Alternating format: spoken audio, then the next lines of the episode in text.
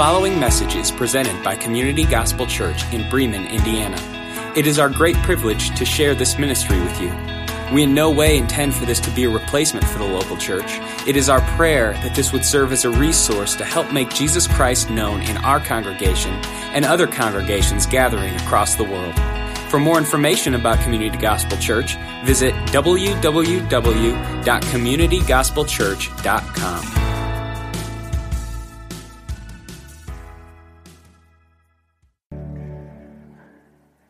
If you would, uh, open up your Bibles to Ephesians chapter 6. Ephesians uh, chapter 6. We're going to be in verse 17 uh, this morning, I believe. Yep, verse 17. Um, it's kind of bittersweet. We have two weeks left of the Armor of God series. Always fun to start one. A little, I get a little teary eyed when uh, we we finish one. It's, it's like having a, a, spiritual kid.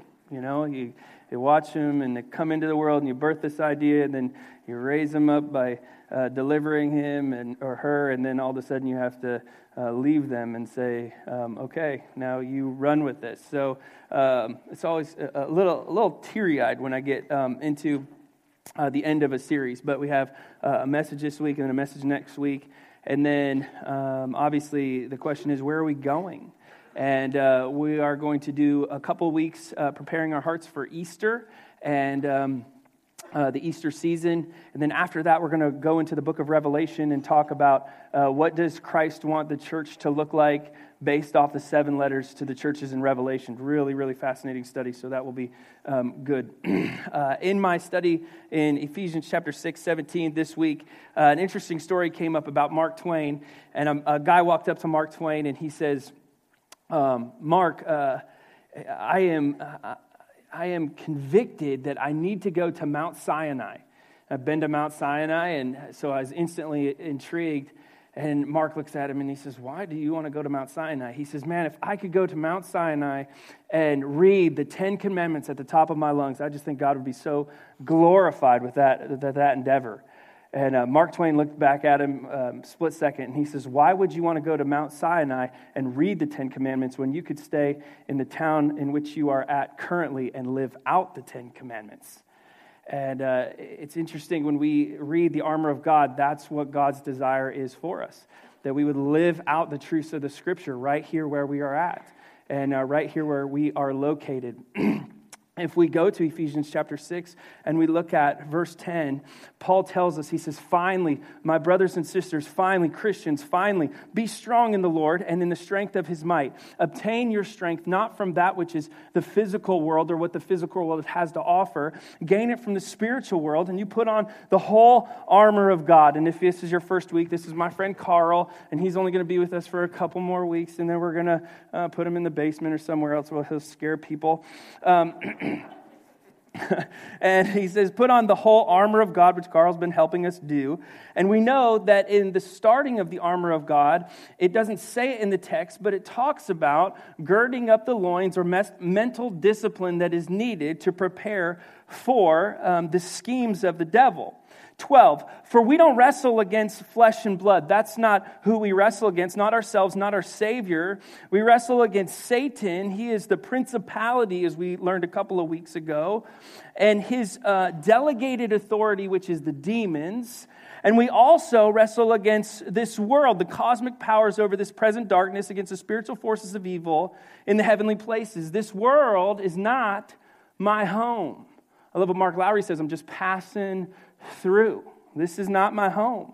This world will be burned and a new one will be created for those who believe in Jesus Christ as Savior. 13, therefore, take up the whole armor of God. And so when we started this series, we talked about um, the pieces of armor that we constantly keep on. And Paul lists them here. He says, You gird up your loins, mentally preparing yourself so that you will be able to withstand in the evil day standing, fastening on the belt of truth, which is the Bible, putting on the breastplate of righteousness, used a, a, a police uh, armor here to illustrate what that means. Christ's righteousness being disciplined or like Jesus. Shoes on your feet, no matter where God places you.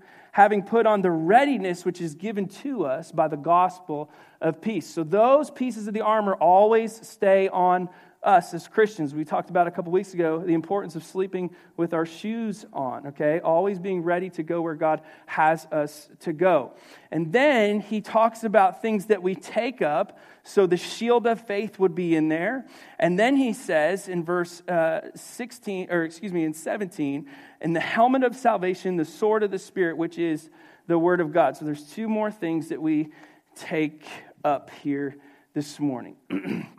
God, it's your word, uh, not mine, as we say pretty much every week. Uh, this has been kind of the common phrase uh, that's been ushered, but it's so true. This is your truth, and this is your word, and we live by it as Christians. It's our belt of truth, it's the center of our lives. And I pray that that would be the case for everybody who is gathered here this morning, that we uh, not only have a relationship with you through the Son, Jesus but that we claim all 66 books to be gospel truth that is worth uh, uh, our time and our energy and our effort to study and to implement accordingly. And God, as we study this passage this morning, make it real to us, the helmet of salvation, make it real to us, the sword of the Spirit, and how we utilize this word in our everyday lives. I pray right now that all of us, including myself, uh, would empty ourselves and, and that you would soften our heart to the teaching that you have for us this morning so that we can implement it accordingly. we believe that you can do great things. And we believe in not only you, but we believe in your church and we believe in the opportunities that you give us to make Christ known. It's in your name that we pray. Amen. Okay, number one, two things we're going to talk about this morning. Number one, the helmet of salvation, which would be the third thing that you and I are called or commanded uh, by God to take up. Now, um, this is a stocking cap. It is not a helmet, okay? So don't get confused.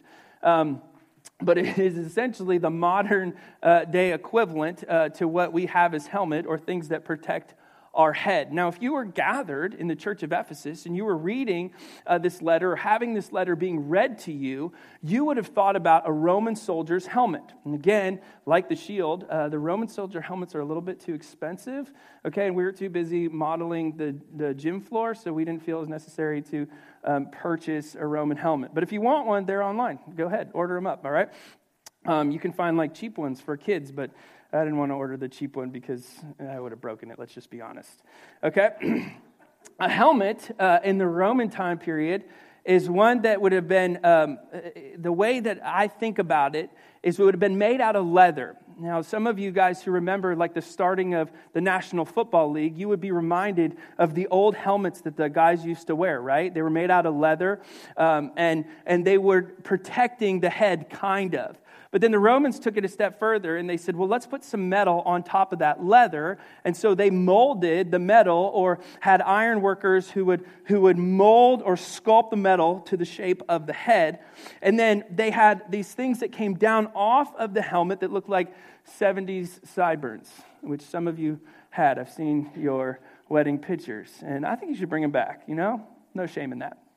So there would be metal side pieces that come down, and the reason and the purpose for a Roman helmet was to deflect the broadswords in hand to hand combat. Everybody carried a sword just as much as everybody had a belt, just as much as everybody had a breastplate. And so, um, when that sword was coming at your face, you needed some sort of deflection from uh, the sides of your face. So, there's cheek pieces to protect the sides of the face from the broadsword attack.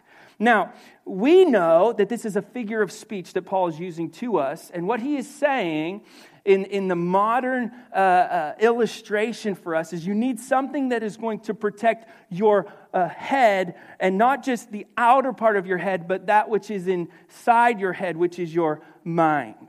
Okay? God has given you something in order to protect your mind from wandering into that which is secular and to stay on that which is sacred.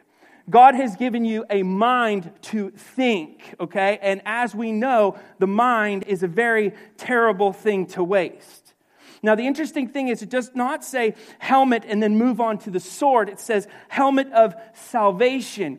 And Christ tells us in his word that he will give you a new heart, a new mind, a new way to think about things through Jesus Christ, your salvation. So, when we get to that word salvation, I would circle that because it's instrumental that it comes from Christ. The word salvation there means he who embodies or achieves this salvation. It was given to us by Christ. The thing that you have that guards your mind is Christ. He is the one who protects your mind. You have a filter, if you will, that has a protection so that Satan can't get into or penetrate what you think. God has given me His Word, and His Word I consume. In the Old Testament, there was uh, imagery of eating God's word. Christ embodies, and achieves our salvation, giving us a new mind and also a hope of future salvation. So there's a lot of people who come to know the Lord, and let me break that down for you, okay? Salvation is through Jesus Christ and Jesus Christ alone. So I had a conversation with somebody and they said, Jordan, you share the gospel every single week at church, and church is for the believer, and, and they're, they're technically right. And they said, Why would you share the gospel every week? We already know that. And I was like, Wait, hold on a second. First of all, we don't already know that, okay? And second of all, the gospel is just as much for me as a believer in the communication of it because it edifies me or encourages me to know what I am saved from and who I am saved by, just as much as it is the opportunity for somebody who is lost to come to know Jesus Christ as Lord and Savior. So we communicate the truths of the gospel so that we would be edified as a church and so those who are lost would be saved or evangelized. Okay? So he says, This is the future hope. And it's not just for eternity, it is for now. Oftentimes, when we get saved or come to believe in Jesus by confessing our, with our mouth and believing in our heart that He is Lord, we think that salvation is down the road for us, when in reality, it's right here in front of us for today. The gospel that we have received as Christians is not just hope for things to come, it is also hope now that Christ is with us. He is for us, He is not against us. And He is the one who enables the opportunity for my mind to be protected because of the truths that are in His Word. And that's why I study it. now, when we talk about the Roman helmet, it's interesting because uh, what happens is we wonder what does the enemy's sword look like that is coming at my head and how am I protected? Well, if Satan is our enemy, so let's say we're standing behind the shield of faith, and all of a sudden, here comes the sword. What does the sword look like? How do I identify what the sword looks like? And how do I defend against the enemy's sword? Number one, Satan's sword is double edged, okay? The first edge of Satan's sword is that he and his delegated authority, as well as the world's desire, is to discourage you and I as Christians. Satan swings a broadsword of discouragement by pointing out your failures. He says, This is what you have done against God. He points out our sins. He points out unresolved problems in our lives to discourage us. He attacks our minds in this way. He looks at your poor health and he says, Obviously, your body is failing, and because your body fails, God has failed you. Those of us who have been uh, sick with the flu, we have had times of prayer where we have asked God, Is this really necessary? Right? I mean, what is happening here? Discouragement. The overall discouragement of Satan's broadsword is to have you lose confidence in the fact that God not only loves you, but he cares about you. And through trials and tribulations, failures, sins, unresolved problems, poor health, etc., all of those things, Satan looks at us and he says, I want you to doubt the fact that God loves you and that he cares about you. And it's a lie from the pit of hell. And so, we see uh, some examples of those people who are discouraged, because sometimes I think I'm alone in that, right? When I get discouraged, I think I'm alone. Uh, we bounce back over in the Old Testament and um, we look at the prophet Elijah. I love Elijah. He's, he's an interesting guy, and I'll show you why. Elijah uh, discovered that sometimes we are most vulnerable to discouragement after we've experienced great success. We, uh, Friday, we were over at um, Grace College listening to Tim Tebow talk. He's a phenomenal football player. He's not really a great speaker, but he still had some good things to say. Um, people who were sitting next to me didn't like that commentary on it. They uh, had Tebow jerseys on and stuff like that, and I hated to break their bubble, but I did. Um, so you pray for me. anyway, Elijah discovered that we are sometimes most vulnerable to discouragement just have, after we have experienced success. I think you and I are most vulnerable to discouragement after we got saved. And let me show you why. Elijah has an opportunity to where he is in essentially a argument with some false prophets.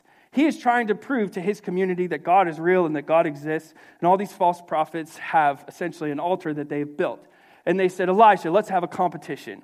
We will, uh, we will both pray to our gods, and whoever's God sets fire to that altar, uh, we, we, will, um, we will worship that God. And Elijah's like, yeah, let's, let's do it. And he says, let's up the ante a little bit. Why don't you douse uh, my altar with water? And so here they come, like with barrels and barrels of water, and they douse Elijah's um, altar, and all of a sudden God shows up in a marvelous and wonderful and mighty way. And the altar is consumed with fire, and everybody is fascinated by Elijah's God because he shows up in a mighty way. And then all of a sudden, here's my favorite part of Elijah he gets to kill 450 false prophets. Love like all the blood and guts of the Old Testament. I just wonder why we don't get to do that today, but that's my prayers and not yours. So, Elijah kills 450 false prophets of Baal. And then all of a sudden, he shows up to the king, King Ahab, and he says, uh, uh, King Ahab, I wanted to tell you something from God. Can you imagine walking into President Trump's office and being like, hey, uh, I have a word from God? A lot of you uh, would love to do that, and I understand that. And then you would run uh, away. But anyway, he shows up to King Ahab, and he says, Listen, I want you to know that rain will be restored to Israel uh, because of the living God. And then uh, Elijah, you would just think, is on cloud nine because God is working in and through his life. And then here comes Queen Jezebel. And she says one thing to him. You know what she says to him? In the Bible, it says that she looked at Elijah and she said, So may the gods do to me, and even more if I don't make your life as the life of one of them by tomorrow about this time. All that to say, she says, I'm going to kill you and Elijah is deflated. You ever been there? One comment. I conquered the world. God showed up in an amazing way. He's working in and through my life. He is awesome. We had a great church service. I led somebody to the Lord last week. My mom got healed from cancer. And here comes your, your greatest enemy. And they say one thing to you, and you're like, oh, oh, for real? Watch what Elijah does. He runs away. He is afraid, the Bible says, and ran for his life. It's one comment. It's one comment, and he is totally discouraged. He buys uh, the arrow of Satan and he devours it. Now, here's the crazy thing the Bible says there Elijah was. He sat down under the juniper tree and he requested for himself that he might die and said, Is it enough now, Lord? You take my life, for I am not better than my fathers. Oh, Boo hoo. Pity party for the prophet Elijah. And hey, I'm jumping in that boat. I've had pity party for Pastor Jordan before, right? I did two weddings this past month. I mean, sometimes God and I sit down. I'm like, God, I'm not going to church today. I'm not doing this today. Like, I'm exhausted. And he's like, oh, boo hoo, Pastor Jordan, right? Okay? and you're in that boat because you've done it before. So don't just leave me out to dry. So now here's the crazy thing God shows up in Elijah's life, okay, because he bought the arrow of discouragement from the devil, and he sends an angel to Elijah, and, and the angel gives Elijah food and water. And you know what he does? He takes the food and water as energy to go 40 miles farther away from the Lord. You ever done that? Like, God, I'm depleted, and he's like, Here, I'm going to heal you. Go, good Christian soldier. And you're like, Great, I'm going to go the opposite direction right? And he says, now watch this.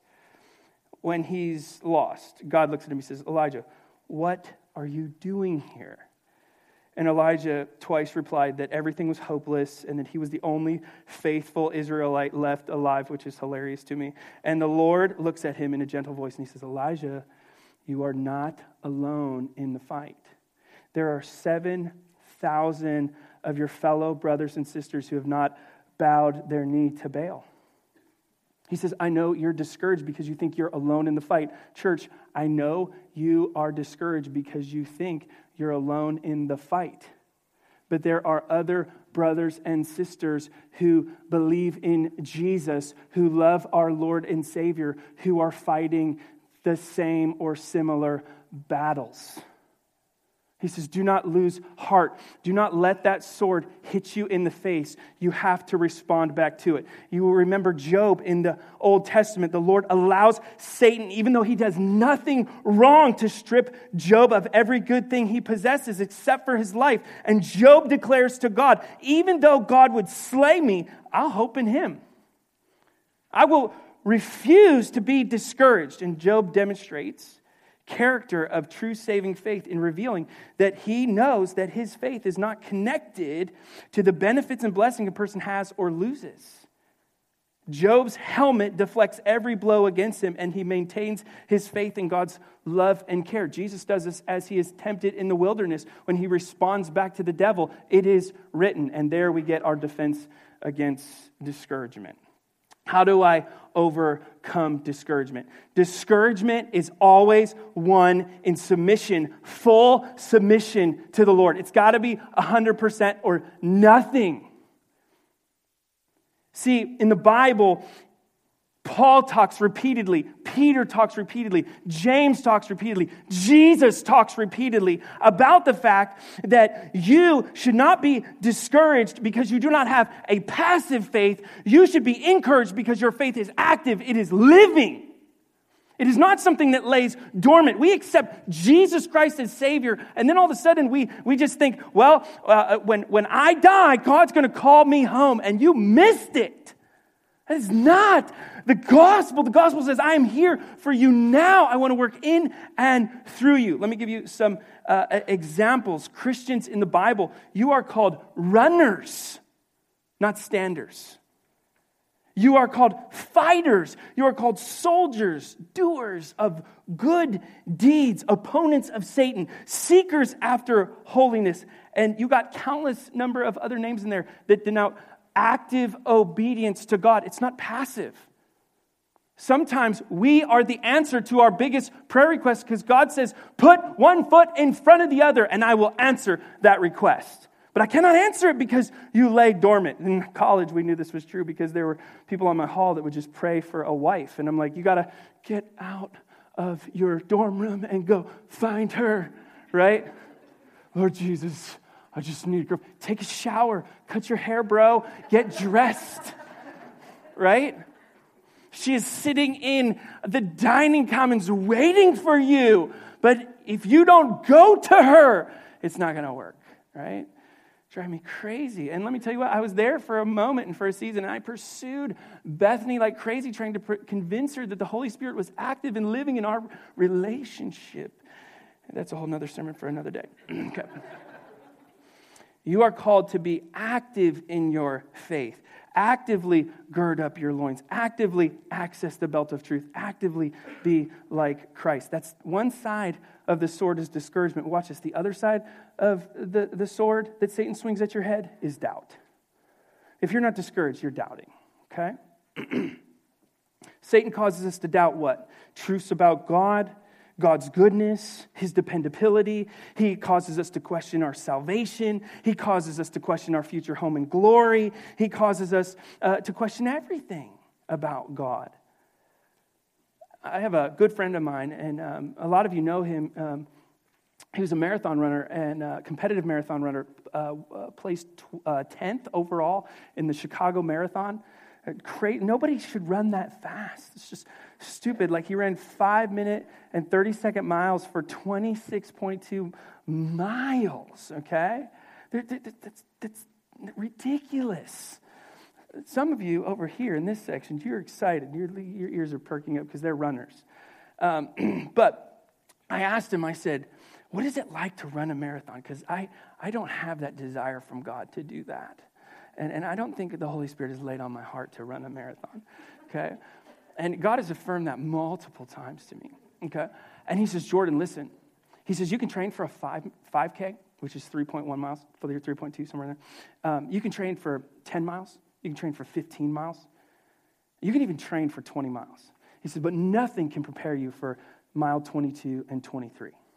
So what are you talking about? What's that? What, what, what, do you mean? He goes, you hit a wall at 22 miles an hour. And I looked at him, I was like, that's God's voice saying, stop running. right? Running is like hitting your head against the wall. It just feels good when you stop. Okay? So I was like, I was like, affirmation from Jesus, bro. And, uh, and I said, what do you do? He says, at that moment, 22, 23 miles, you will start to doubt everything that, that you know is true.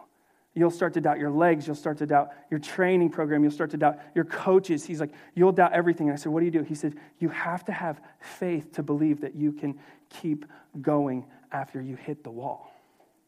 How many of us have hit a wall in our spiritual life? I mean, where we just are at this moment with God where we're discouraged and we doubt and we're hitting a wall and we're like Thomas, right? Like, I resonate with Thomas in the Bible. The, uh, uh, the, the disciples, here, here's what happens the disciples run up to Thomas and they're like, Jesus, he's alive, he's risen. And, and Thomas should, like all good Easter people, go, He is risen indeed. And he's like, Nope, I don't believe it. like, I am Thomas. That's who I would have been. And he runs up to him and Thomas, are you crazy? He says, Not until I see the holes in his hands and the wound in his side and the holes in his feet will I believe that he is risen. And, and I'm, I'm there. Like, I get there in my life. I doubt God's faithfulness. I doubt uh, uh, uh, Him because I'm discouraged in my walk. So, how do I overcome doubt? Let me give you just a couple uh, opportunities here. Number one, you got to dedicate every single day to the Lord. It has to be when you wake up in the morning to dedicate your day. The Christian fight is going to be every single day. Times of doubt will come, and when they come, they will become less frequent if we take advantage of the good times to feed our faith with the Word of God. Like, we have to be men and women who, in the seasons of life that have calm waters, rely on this belt of truth, rely on this breastplate of righteousness, rely on this helmet of salvation that God has given to us to protect us from Satan's lies. That even though we stand sometimes in, in rough waters with these shoes, that God has given us the ability to know that He is there and that He is with us. And so every season that we have in life is preparation for the next.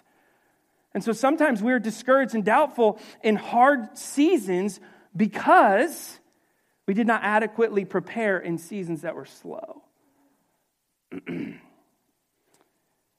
Second thing, and we talked about this this morning in Sunday school, and this is huge to me, and I don't know why we don't do it, and I'm horrible at it too. We got to pray about everything. And the Bible says, pray without ceasing. You don't stop. It's constant conversation with God. The very reason that God is allowing a Christian to doubt is so that he or she will depend on him through prayer. See, justification is when you come to God and say, I'm justified under the blood of Jesus, that my salvation is secure. Sanctification is the process of becoming like Christ. How do I become like Christ? I spend time with Him and I talk to Him and I pour out my discouragements to Him and my doubts to Him. And He says, he says Come on, keep it coming. Sanctification is a process of growing in Christ, which includes times of doubt and times of great faith. But there is a story in the Bible that I love. Uh, this man, he has a daughter who is demon possessed, and he brings her to the feet of Jesus, and he puts her at his feet, and he says, he says, Jesus, I believe that you can heal my daughter. But, he says in Mark chapter 9, will you help me overcome my unbelief? Like, God, I know that you can do a great work here, and, and I, be, I believe it, but I'm doubting. And God says, At least you are coming to me, the source, to overcome that doubt and not anything else. you and I as doubting Christians, have two things that Thomas didn't have. We have the Holy Spirit in the New Testament. Let me give you a couple verses. 1 Thessalonians chapter 5, verse 23. He is able to keep you from stumbling and make you stand in the presence of his glory, blameless with great joy. Talk to Jesus about the things that you doubt. Galatians chapter 6, verse 9. Do not lose heart in doing good, because he knows that in due times we will reap if we do not grow weary. God, this is the season that I'm in. I'm discouraged and I'm doubting, but I'm trusting you. I'm standing behind the shield of faith. And he says, That's all I ask. Just let, let me work. Help me to see it through. Now, number two, and the sword of the Spirit, which is the Word of God. Okay? So let's say you got, okay, so I, I, speak back the words of God, and, and, and then I, I finally get to use the word of God. The helmet and the sword are going to be tied together. Okay, we're going to bridge these two together because your defense against doubt and discouragement and the flaming arrows of the enemy is the knowledge that you have in your head from the word of God, and you get to speak back to the enemy. Now, this, this is awesome. okay, this is Dave Dillon's uh, sword, and I. I think, you know, when we have seasons in the church where times are tough, I'm just going to walk around the hallways like this. Be like, tell me your problems. Go ahead. Let me, let me know. I'm ready. Okay? now, uh, uh, this is the exact opposite of, of what the, the sword of the Spirit is. Okay? This is what you, you think about when you think about the sword of the Spirit. And this, my friends, is useless in war. Like, if Jason Feathers and I were going to get in a fight right now, okay? Not his real name. and I, I was going to use this. This is my defense against him. And I, I was like this, like he's already got me, right? I mean, he's punching me in the side and he's kicking me in the shins because he doesn't fight fair anyway. And I'm going like this, and I'm still like, right? Okay, worthless. This thing is worthless. This has been sitting in my office for like three weeks. Worthless, okay? So we think that's what it's like. You can come up and play with it if you want. It's not sharp. Okay, anyway. You, not your kids. Duh. Um, so some of you guys are like, I'm going up after church. That sword's mine. Man, I can get you to come to the altar for swords, but if I say come to the altar for prayer, never mind. Okay. okay. So if this is the belt of truth, all right, this is the Bible. Uh, this was actually given to me by Bethany. Um, she went to Guatemala and visited the orphanage there. This is actually a, better representation of what you would have thought about in your head, okay? Um, when we talk about the sword, of the Spirit, uh, we're talking about a, a, small blade that's in a sheath that's attached to uh, the actual belt. Small. Now, if you were a Roman soldier, uh, this, this is your weapon of choice. Because it, it is quick, it is right next to you, and you can use it. About 8 to 12 inches, so it would probably been a little bit uh, uh, bigger. But we're not talking about a huge broadsword, we're talking about one that's carried in a sheath. Okay? It's always at hand, it's ready for use. Uh, where do you find some of these swords at? Uh, Jesus in the garden. You remember Jesus in the garden? Uh, when the soldiers came to take Jesus away, they carried swords. Uh, we think about um, uh, Peter, right? Who cuts off the ear of one of the soldiers. He does it with a sword. Now, the crazy thing about Peter is, I'm going to put this away because some of you guys are like, I don't like him up there waving a knife around. Um, and some of you are like, that's my pastor. I love him. Um, okay? Uh, now, the interesting thing is, um, that's fascinating. My modern day example is something that we call a KA-BAR that officers use, which is something like this. I mean, this thing's like crazy fast. This is what an officer calls uh, their last defense. Because if you come on top of me, um, I'm, I'm just going to pull this out and I'm right there. Okay? It's quick. And so, so this knife is crazy sharp and it will do a lot of damage. And that's what a Roman soldier would do. So when uh, Peter um, hacks off the ear, right, of the soldier, he is one motion. He is, he, here comes this guy to take my Savior, and he is one motion. And all of a sudden, everybody's like, What happened? He's fast. You couldn't do it with this sword. You need something that's smaller, more accurate, okay? Now, James, we learn in the Bible in Acts chapter 12, he is killed by that sword. So, why do we bring this up? Well, it says the sword. The interesting thing, that word sword is uh, machaira, which is where we get our, our term machete, okay? But it says the sword is the sword of the Spirit, okay? Which is, that's not a good, um, which is the Word of God. Now, pause for a second. Of the Spirit, when he says that, that word pneuma is the third person of the Trinity. I have come, Jesus says, to give you new life, to give you truth that will be a defense. And I want you to understand that this knife is going to be an extension of my word. So you have to use it rightly. Now, by my own devices, I will use scripture to justify my own opinion every single time. I will use scripture to defend my sin every single time. But left to my own devices is not something that God is interested in doing. So he gives me a new spirit, which is the third person of the Trinity, which gives me power to know how to feel, what to desire, what to decide, how to think, how to act, how to influence. It is the nature of the sword rather than the source of the sword. So God says, This is not your defense, it is my defense that I'm giving to you by the power of the Spirit, which is the Word of God. So you have to constantly become disciplined to be like Christ and use that sword by my spirit, not your own spirit. You tracking with me?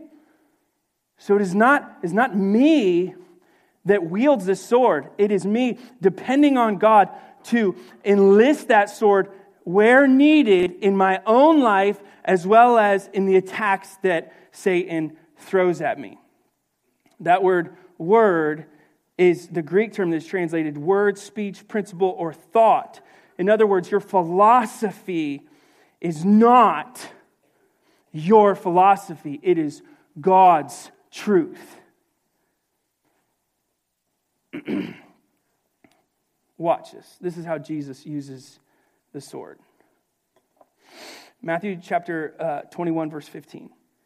The religious leaders show up to Jesus. and they're angry with Jesus for allowing the children to refer to him as the Messiah. Can you imagine?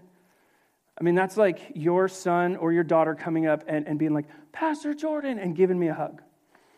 And, and all of a sudden, some old guy or girl in the back goes, uh, I don't like that and you're just dumbfounded with like why wouldn't you like that? Well they might not like that because they have a bad view of what the church has done to children in the past. And maybe there's a similar thing going on with jesus. But here watch this. Jesus does not pull out the sword of the spirit and respond on his own admission. He responds based off of what the word of god said. Now we're going to connect the two from the helmet to the sword from the head to the heart he responds back to the religious leaders and he says, Have you not read out of the mouth of babes and nursing infants, you have received praise? There is always a reaction to discouragement, doubt, or works of the devil by God's word in proper context through proper study in seasons of good times and bad. Jesus uses the sword of the Spirit to silence his enemies so that they would worship God, not so that he would win. Jesus never uses the sword of the Spirit so that he wins. It is always in hopes that one who is lost becomes found and one who is already found is edified and built up, that they become more like Christ. So many of us use this word and we try to justify our own actions and we try to do our own thing and we're like, but the Bible says. And all you're doing is you're justifying yourself and not elevating your Savior.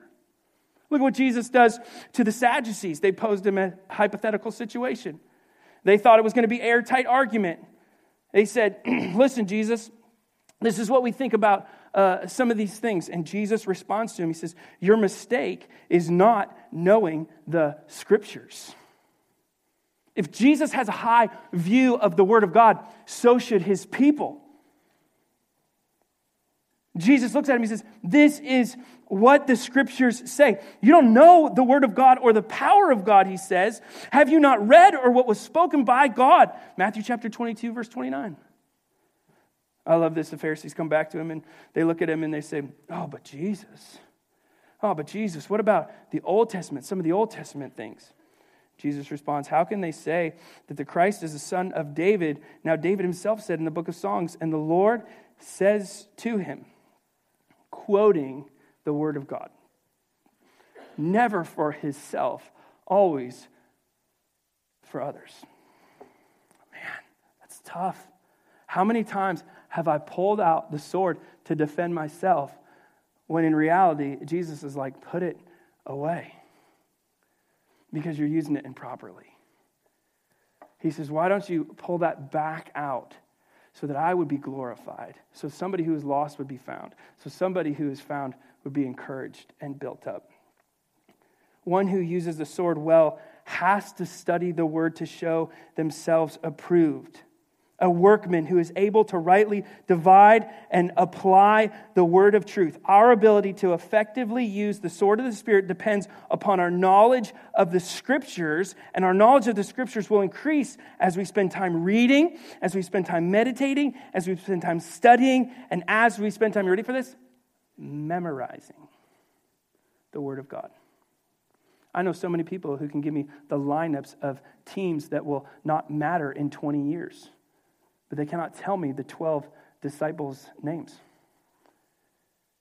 I know people who can quote, myself included, the phrases from popular television shows of today and years past, but they cannot tell me where it says that the Word of God is powerful, living, and active.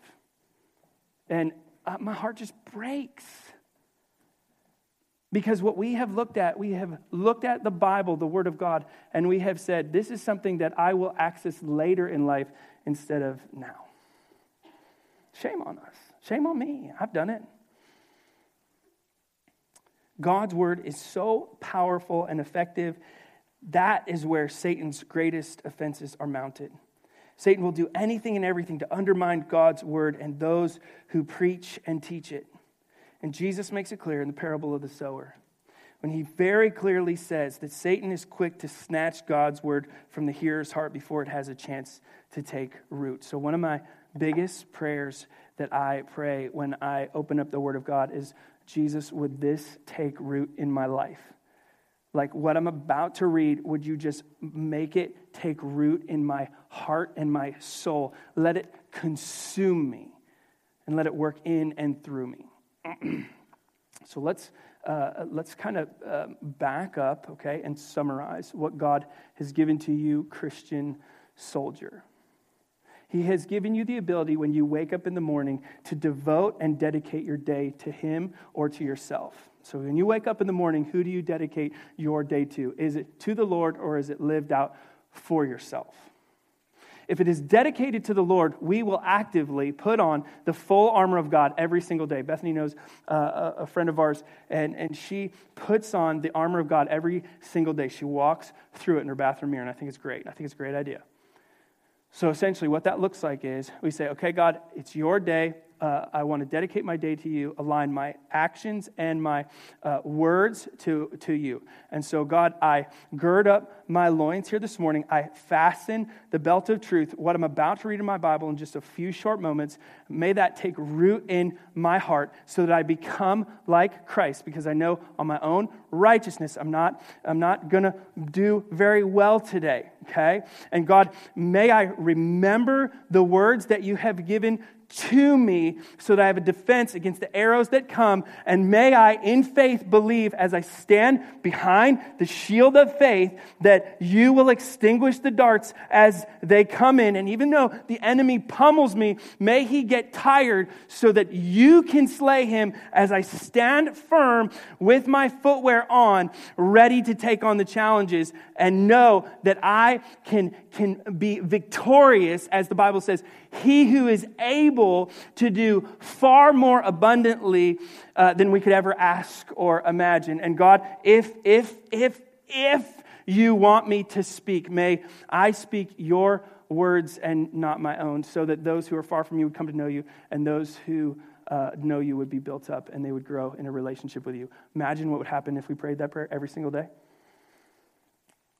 Uh, we were at a wedding yesterday. I'll close with this. and um, I sat down uh, in the morning and I, and I re kind of hashed out my charge. There's a lot of things I want to tell couples, but you can't tell them that in, uh, in the wedding because it gets weird. Um, and uh, one of the things that I was kind of hashing out is what is marriage?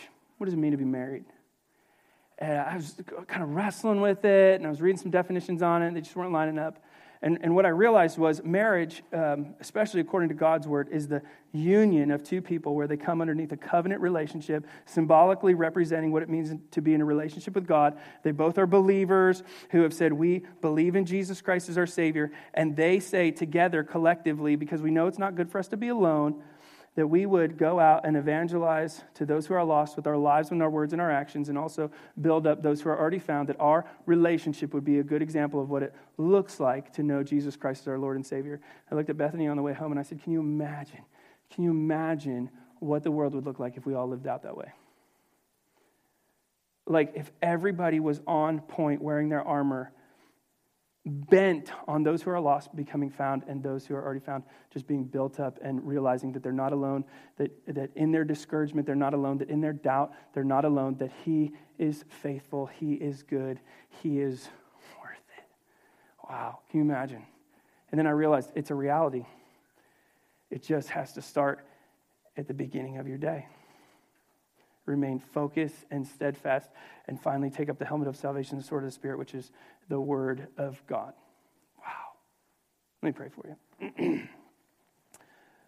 uh, God, we um, fall short of, of your standards, and um, it's tough. It's, it's super tough uh, because we do realize that there's um, arrows that are being thrown at us by, by the devil and by his um, delegated authority.